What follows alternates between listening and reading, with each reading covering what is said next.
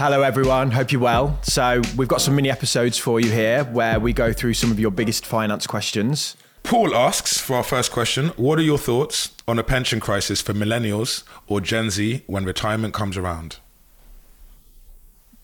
Over to you. Just carrying the whole load as usual. I can do it if you want. Yeah, please. Yeah, of course. I'm really passionate about this.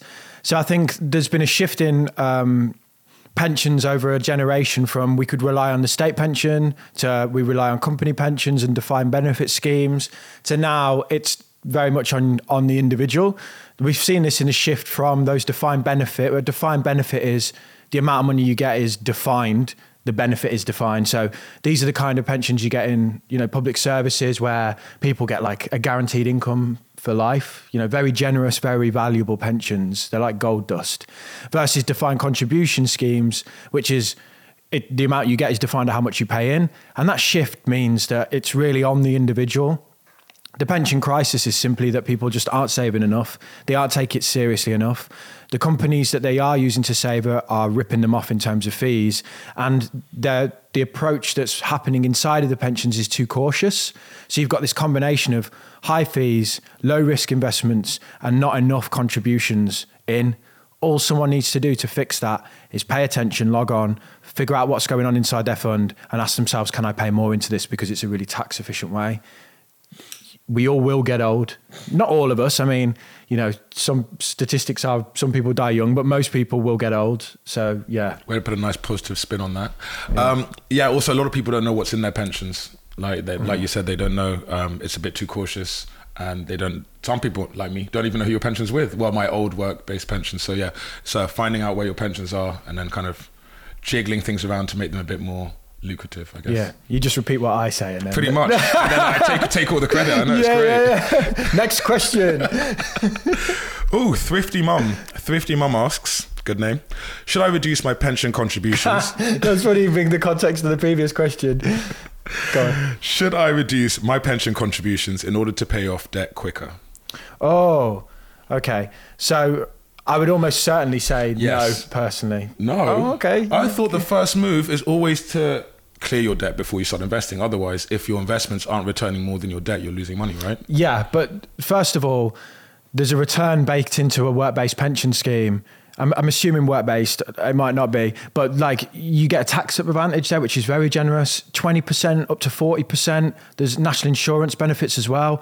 I highly doubt the debt will be you know, it, so it is. There's a massive return there in terms of the tax incentives that you get. So unless the debt is above twenty percent, the pension, in, even in the worst case, is, is probably better.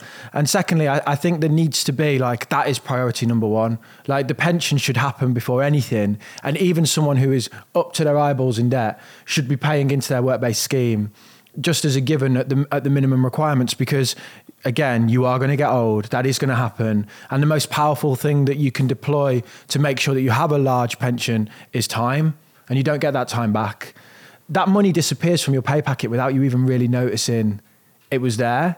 You know, so I personally would would use that. I mean, it's that's just me. What if it's um, not a work based pension? If it's like a SIPP or something, yeah, you could dial that back if you want, but you're still getting the tax benefits within a SIPP. Um, you can, you know, with a SIPP, you can with any money you pay in, you get, you know, tax relief again. So again, a there's a significant benefit there without even talking about the benefit of the return in the market over time. If you can hear little footsteps, this house is infested with rats. no, it's toothless. No, dog. toothless. Come on, toothless. Toothless up. So one of the this is the producer's dog. Likes to get on camera now and again. You can't see her, but she's lovely.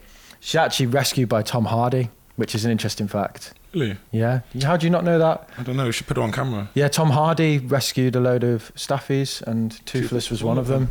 Named after the dragon um, from How to Train Your Dragon, not because she's got a lack of teeth.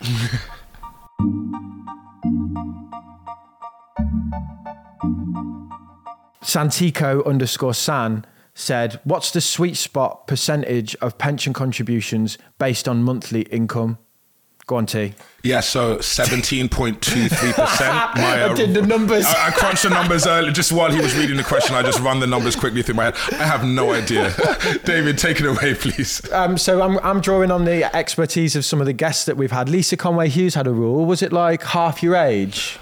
Oh yeah, that was a good one. half your age as a percentage. Of so your income that you need to save. yeah, so whatever your age is half it, and that's the percentage that you should be paying into your pension.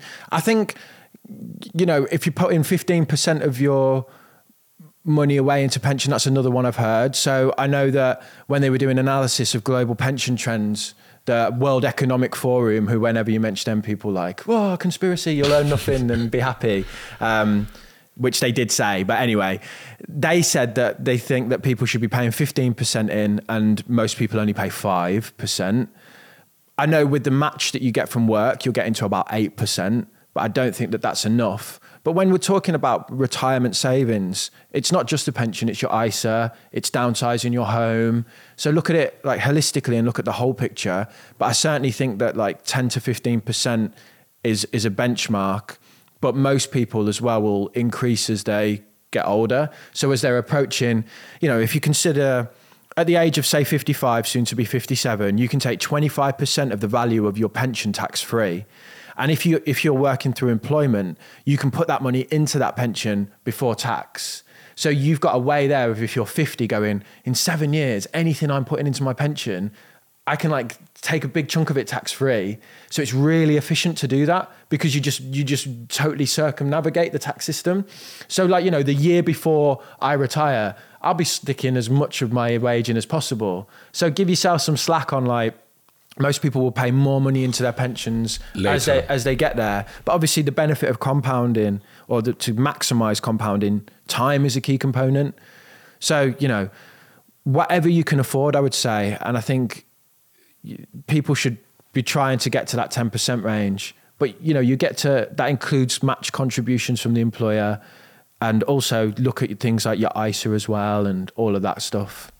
So my guess of seventeen percent wasn't too bad. No, no. Yeah, see, crunching those numbers in there. Yeah, yeah, yeah. I think most people would say 17% and wince really hard because that's a lot. But w- what we're saying is you pay in 4%, you get 1% tax relief. Your employer might put in 3%. You know, you're, you're 8% now already. You've got an ISA that you contribute to. That's like a, a bit. You've, you've bought a house and you're downsized maybe. you So know. it's all your savings Yeah. in total, not just what you're putting Yeah. directly into your pension. But this is uh, this is the point around having like a an understanding of how all of these assets work together to get you to that point. Uh, because just saying to someone put twenty percent into your pension, most people say I don't, affo- I can't afford that. But then when they look at it, they're actually quite near that percentage anyway, and they only need an extra couple of percent to get them there.